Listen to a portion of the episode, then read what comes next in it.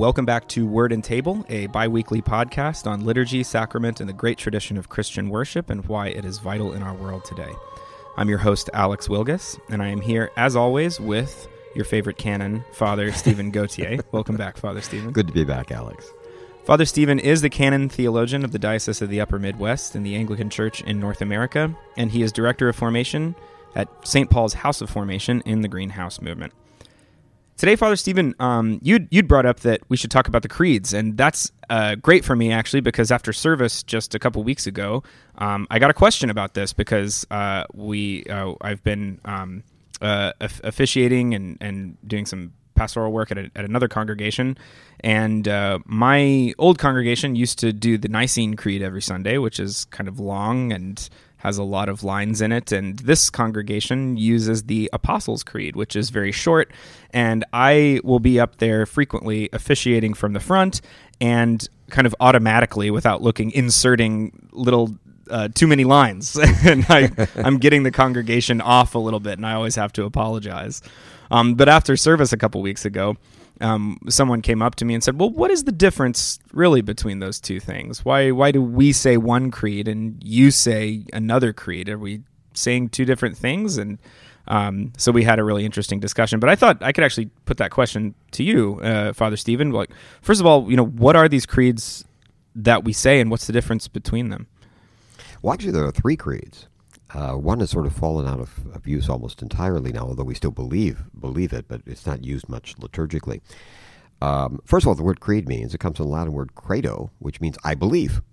That's what it means in Latin. I believe credo. And so what we have is um, when we are baptized, we have to de- make a declaration of faith. Mm-hmm. Yeah. And the baptismal declaration of faith is the Apostles' Creed. You know, that's what we, we have at baptisms, how we affirm uh, our baptismal covenant at the Easter Vigil, for example, whenever we have a baptism, we use the Apostles' Creed.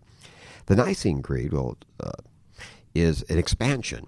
You know, uh, some issues came up. How should we understand some of the things in that creed? So it sort of expanded and spelled out some things. Mm-hmm. That's the second creed, the Nicene Creed, uh, which is traditionally has been used on Sundays um, and on um, great feast days. Although in some churches the Apostles' Creed is used for that as well. But I mean, the tradition has been to use the Nicene, the more expanded, longer creed on Sundays. And there's a third creed that most people haven't heard, the Athanasian Creed. Hmm. Yeah.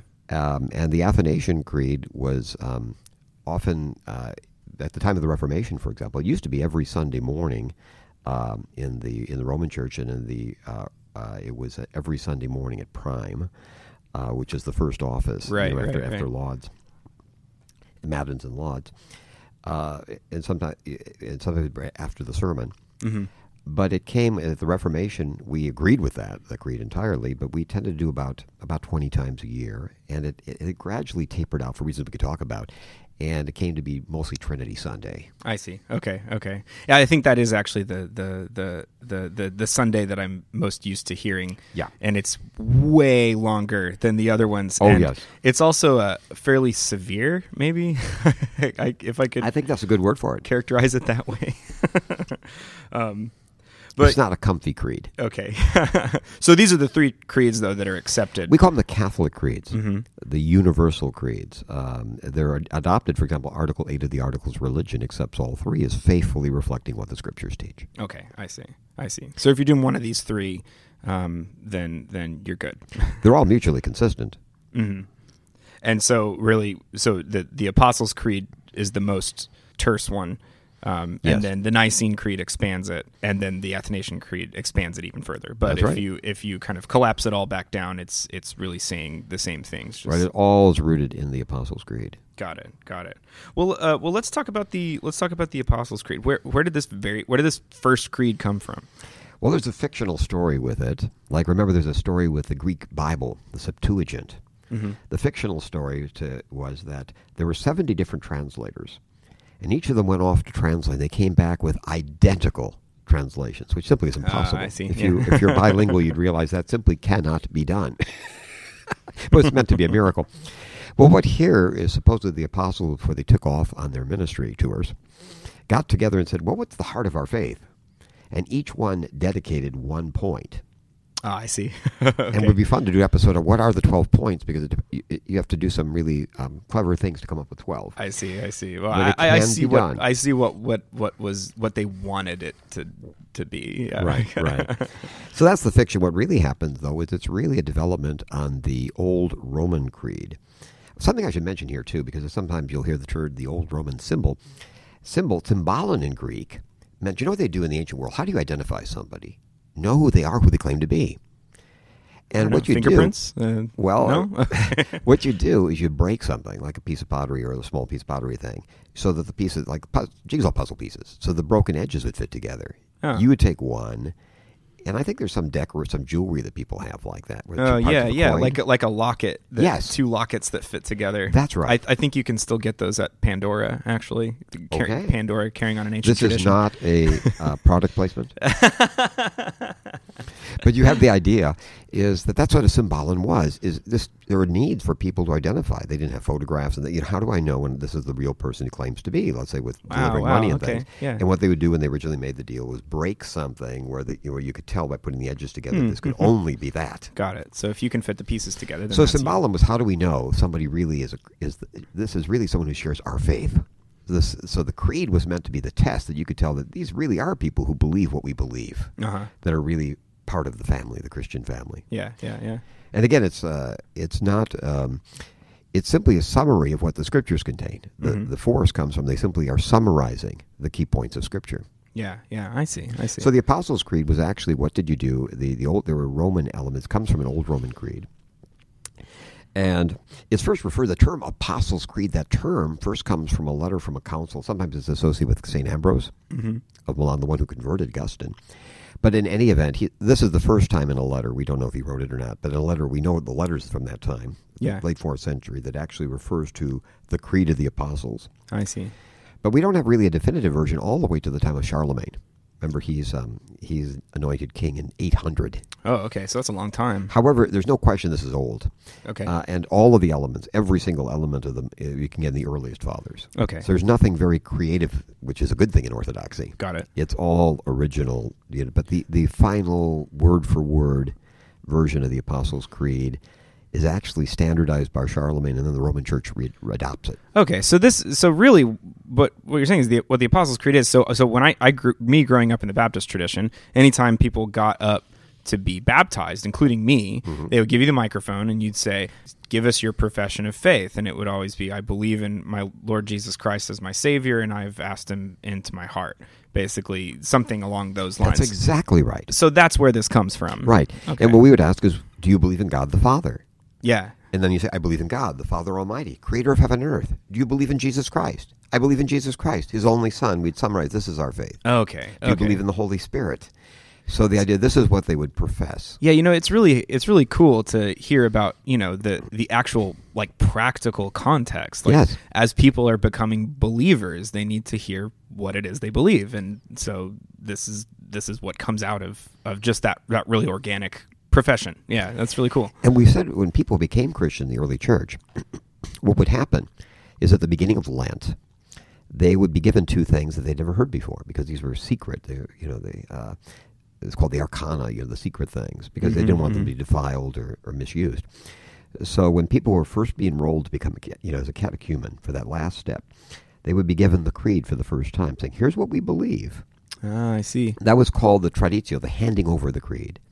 And then what would happen is, that your baptism, what you just described, you know, baptists are being very authentic to the earliest tradition, is they would say, "This is mine. This is what you believe. This is what I believe too." I see. It's okay. not what, like here's what you versus what I believe. This is what we believe. Right, and that so that was like the last thing that they would give people. That's Yeah. really interesting. And the Our Father.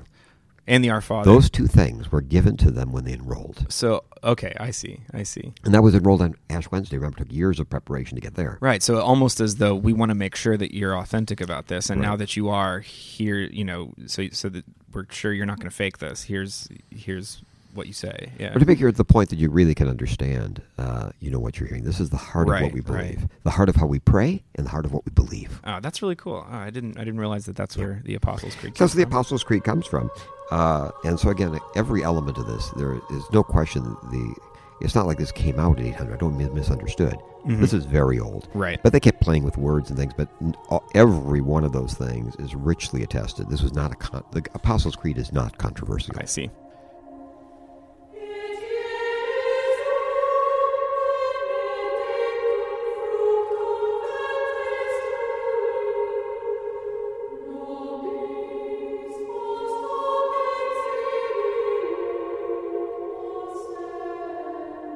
Now, the Nicene Creed, to take off from a lot of it comes from this.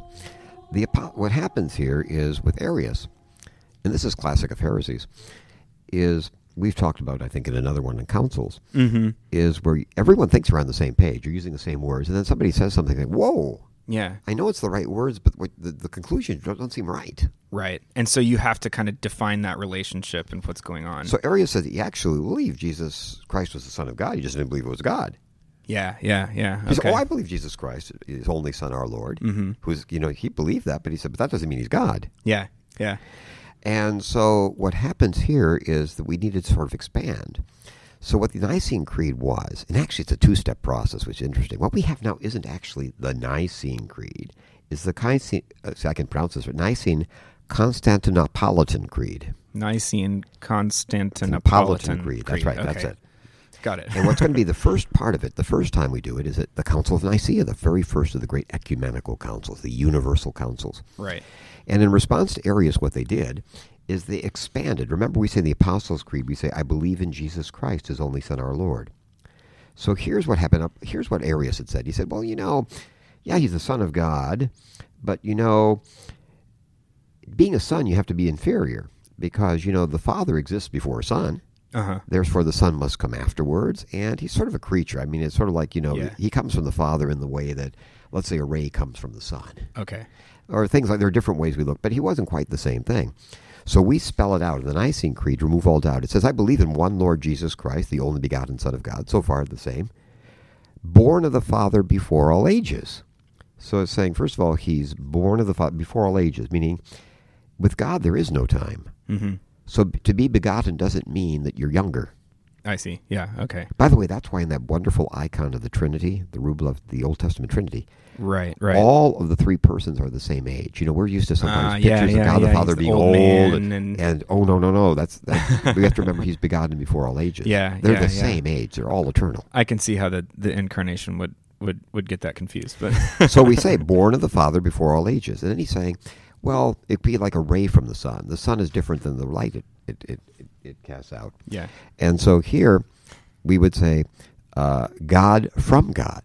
So he's not different. He's God from God. He comes from God, but he's still God. Light from light. Mhm. True God from true God. And then he's not a creature. Arius, in a way, he's sort of cre- everything that's the, God alone is creator. So he's sort of a creature, sort of in a way. No, Yeah. begotten, not made, consubstantial of one being with the Father, Mhm, the self same being. Through him, all things were made. So you see, all we did is we took the Apostles' Creed and expanded it to remove all doubt. What do we mean when we say he's the Son of God? Okay, I see. So these are some anti-Arian footnotes being inserted into the creed. Let's spell. It's what lawyers do. Is you know basically when somebody comes up, we have to spell out in the contract. Here's what we mean by you know you know on time. Okay. let, let me ask you about a, a, a technical point on this, and that we don't have to get too deep into the weeds Mhm. on this. But um, you were saying that the, the Apostles' Creed isn't standardized until about the eighth century. Yes. Um, but here in the fourth century, with these additions, Mhm. they're adding in additions to the basic frame of the Apostles' Creed. That so it seems settled enough to be able to expand. All the points right? we're, we're yeah. talking about details. Okay. Yeah. I mean yeah, the yeah. basic points, like I said, are easily shown multiple times in the early earliest fathers. Okay. The only question is the final wording, the absolute final wording. I see. I see. Okay, got it. That makes complete You know, sense. speaks of the resurrection of the body, the resurrection of the flesh. Yeah. You know what's the exact word? Exactly. But the points are not debatable. okay. So I had another question about the Nicene Creed, um, and that is so my uh, parents' parish back home uh, in Texas, uh, uh, Christchurch in in Plano. Um, there, the the rector there, Father Paul, uh, came out with. Um, they he changed something in the creed seemed to be there's a part in the creed where it says uh, and when it's talking about the holy spirit um, that he proceeds from the father and the son um, and uh, he eliminated that that part of the creed, and some and and gave a, a whole explanation as to why. Um, but but I remember getting some questions actually about, whoa, did we just like eliminate some some part of the creed? Why on earth did we do that? Maybe you could go into the the history of that that little phrase proceeds from the Father and the Son. Why, why someone why why some Christians use it and some Christians don't? Why is that? Well, actually, there's a term for this argument. It's very important. It's one of the main dividing points now, officially, between the Orthodox, the East, and the West. Um, it says it says everyone agrees. The original creed simply says from the Father, who proceeds from the Father, who together with the Father and the Son. Okay. From the Father. What happens later on in the Western Church is they add and from the Son in Latin. For, and and is que. It's et or que, mm-hmm. but you put it at the end of a word if it's que. Okay, and filio means from the Son. So okay. filioque and from the Son. Got it. It's called the filioque controversy. Okay. Okay. And so here's what happens: is why did they add that? Well, the argument, technically speaking, was we know that the the, the Father is the principle within the Trinity. Remember, we talked about the Trinity in earlier episodes, I yes. believe. You know, we talked about he's the, the first, the source within yeah, the Trinity. Yeah. Again, that doesn't have anything to do with time because God is beyond time, but he's the source. You right, know, the Son right. Is begotten of the Father. Where the Holy Spirit, now we know it says that he comes from the Father because all things proceed from the Father. You know, all you know, but also it says that Christ sends the Spirit. Hmm. And so the question became, well, does he proceed uh, from the Father and the Son? Because okay. it's the Spirit of Christ. And so the issue is everyone. There's no disagreement that Christ is connected with the sending of the Spirit. Mm-hmm. And everyone agrees that it proceeds from the Father. But the question is, how? The Eastern Church argued that anything that, you know, we say the, the names of the Trinity just define what they don't share. The Father is opposed to the Son. I see. That kind of thing. And the point is, their argument is to have anything not proceed ultimately from the Father alone is to take away from the Father's characteristic of being the one from whom all proceeds. I see. Okay. In the West, the, the uh, they say they prefer the. So how do you deal with the fact that he certainly comes from the Son? They say from the Father through the Son. I see. Is what their preference would be to explain the theology. Okay. In the West, the idea is no, that the Father and the Son together form a, what they call a common principle. Hmm. He proceeds from the Father. It's again a united thing. The the bond, the Father and Son together from them proceeds, and this becomes very important in the Latin West because of Saint Augustine. He much, makes much in his theology that the Holy Spirit, in a sense, is the product of the love of the Father and the Son. Mm-hmm. You know, okay. He proceeds from the love of the, the, mutual love of the Father and the Son. That's how the Trinity sort of goes it. in that perichor- how it, how it goes around in that circle of perichoresis. Got it. And so it becomes really important. It's not a small matter in the West that okay. that's the Holy Spirit. The Father's begets the Son, and their mutual love precedes the Holy Spirit. Okay, so this becomes the Western interpretation. Obviously, th- oh, probably going to be through Augustine. Yes. And okay, that Who makes is sense. the just the John? We have to do some episodes in, uh, on Augustine. Yeah, it was probably going to be more than one. yes, I think so. But the uh, the point here becomes so they thought that they were just expanding, but there are two separate issues. Is it true and the second thing is, they have any business changing the creed unilaterally? This is the creed of an ecumenical council. The entire church, East and West, agreed on this wording. Sure. So the question becomes even if you agree that it is the Father and the Son, do we have a right unilaterally in the West to start changing things Okay. in our common creed? So is that what happened? The West Yes, the- the changed West- the wording of the creed. They meant it to be a clarification. They simply added a word to the creed. So okay, there, lest there be any doubt. And they're saying, wait a second, we can do that when we do it all together. I see. And- Okay. And, we say there is a doubt. In the Okay. East. They don't agree with that. Uh huh. So the position we have in the Anglican Church in North America, which is typical, frankly, um, I believe the Roman Church now takes the same position, is in spirit of ecumenical unity. Most people would gather we should never have changed the creed unilaterally. hmm No one really argues that we have the right to unilaterally take a, the creed of an ecumenical and just start adding words, Okay. Yeah. even if they're true. However, the fear would be to take it out that we in no way back away from our theology. right. So we still believe that the Holy Spirit proceeds from the Father and the Son. Absolutely. It's one of the 39 articles of religion. Got it. Uh, even in the ACNA, for example, our texts of our our, our church, the, our our province of the Anglican Church in North Mhm. America. w- Even when it's, it puts in parentheses and from the Son, gives a footnote explaining that we still believe this, but we don't think it's appropriate. You know, the, under, Sure. because we don't, we don't we do not object to dropping it as long as it's understood that this is not backing up from doctrine. Got it. But the if Catechism of the Catholic Church takes the same position. I see. But if you're in a place where it is eliminated with the creed, it's simply a a, a, a, a tacit kind of acknowledgement that it should not have been shoved into the creed in the way that it was. Yes. Okay, that makes sense. Yeah.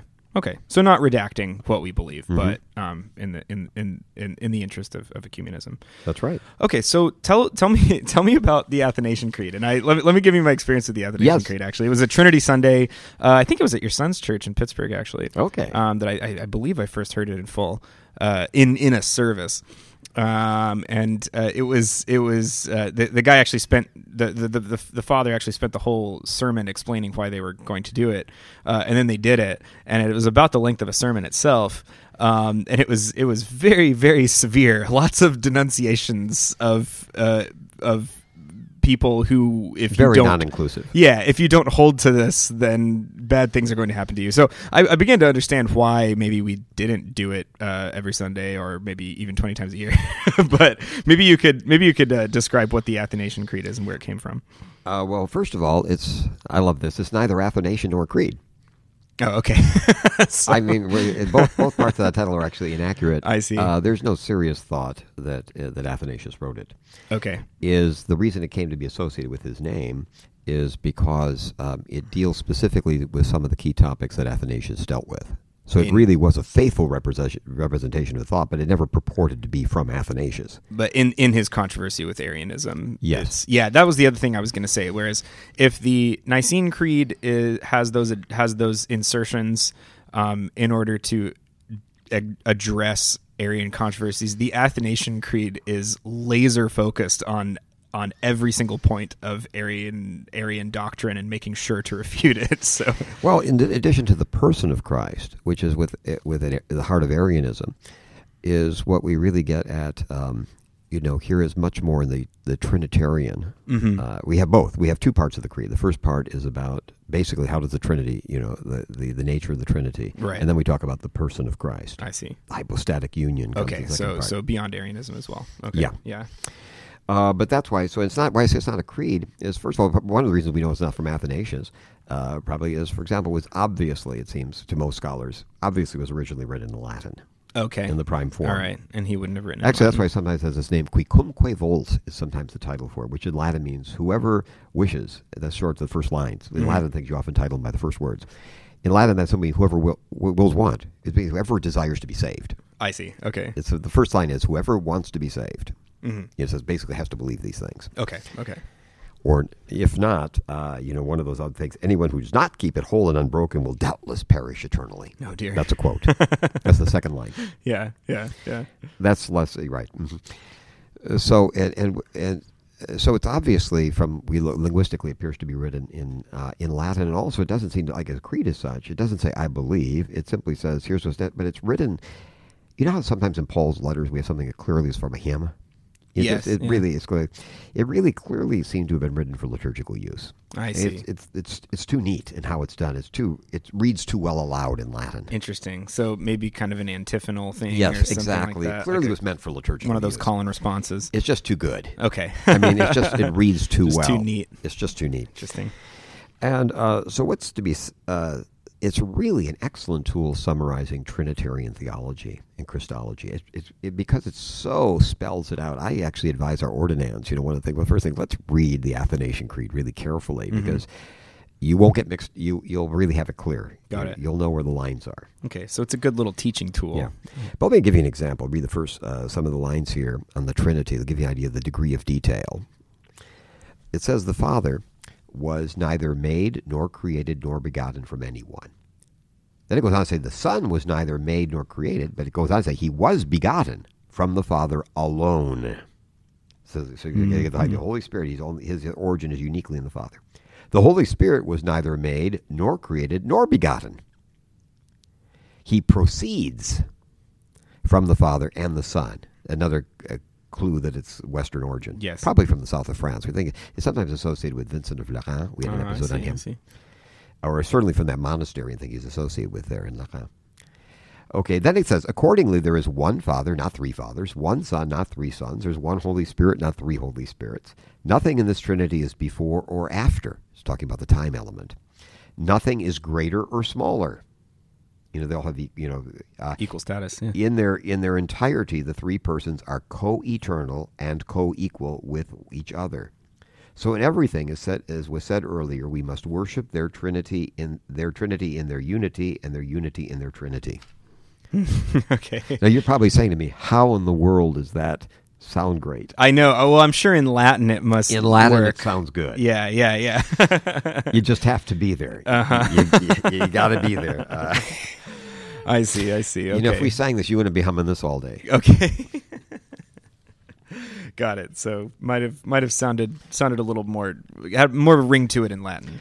Uh, But sadly, because of those negative elements, because they're, the good elements are really good, Uh huh. but the negative elements, like you know, they won't be saved, this kind of thing, uh, has uh, there's a big argument in the in the Church of England in the 19th century about really big trouble talking about anyone who doesn't believe this these things. You know, hmm uh, it became less and less to be used, and again, it's rare to have anyone use it now. Right. Okay. So people, the 1662 prayer book crowd, you know, people use that. You know that um, it would, in, according to the directives, it would, it would be used certainly on Trinity Sunday. Okay. Yeah. Yeah. Yeah. All right. Well, that's well. well tell me. Are, I, I wanted to go back to our Anglican tradition. Um, and so so what what's the status of, of all three of these uh, according to our own canons and and, and constitutions? Ex- expressly in our canons and constitutions for the ACNA, but also it's in the 39 Articles of Religions, which we hold. Specifically says, let me read Article 8 of the creeds.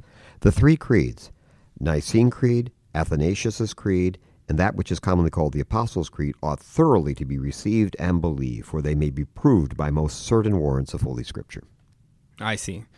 So that's why because these can be connected to to scriptural truth. Yeah. Uniquely, their authority comes from the fact that they faithfully represent the Scriptures. I see. Yeah, yeah. And we've talked before about how the creeds are um, bullet pointed scripture. you know, what it's like it's like an executive summary of a document. right. You know, like in business all the time, you know, uh, especially I would, you know, in a technical industry like accounting and law and things, you'll have documents. They'll give you a two paragraph summary for people who can't go through the fifty fun filled pages of detail. Sure. But the authority, uh, you know, the basically it's on, they're only valid to the degree to which they faithfully represent. You know what's there. They're not a substitute. Uh huh. Uh huh. I see. I see. They're, you know, the, any authority comes from the fact that, that they they're faithful representatives of the underlying text. Yeah. So the the authority of the creeds derives from from how they conform to Scripture, and Solely, uh, so that that would make a lot of sense actually about how we you know we've tied the Athanasian Creed, for instance, to Vincent of Lerins, um, talking about what it is that that binds us together. This has everything to do with how the Church has read the Scripture together, right? Right. Yeah. So the the creeds are just kind of this important point of unity for us. Right, because Vincent, as we recall from that episode, beautifully said, "Of course, what's the authority? Scripture." Mm-hmm. But he says, what happens when people read scriptures differently? So then we have to look at how have people read them universally. how has the church read scripture? So because scripture can be interpreted differently. Yeah. So- Every heresy has something. Jehovah Witnesses refer to right. to the Bible, but clearly how they read the scripture is not how anyone else has understood it. Right. So we have to point out that just you know the scripture is absolutely there, but when we have a question as to what does it mean, looking what the church everywhere, always by everyone has understood, Yeah. is powerful. So these become really important interpretive keys in our in our time, um, without being substitutions for Scripture. Yeah. Yeah, it's uh, basically like acting, acting and asking a native speaker of a language. Yeah. Yeah. You know, what does this mean? What does this mean? And, and native speakers, if you have 10 native speakers in a room saying, here's how we understand it, somebody else, no, I took some Spanish in high school, and I think you're wrong. You're like, no, really. say, no, really, uh, the native speakers have it here.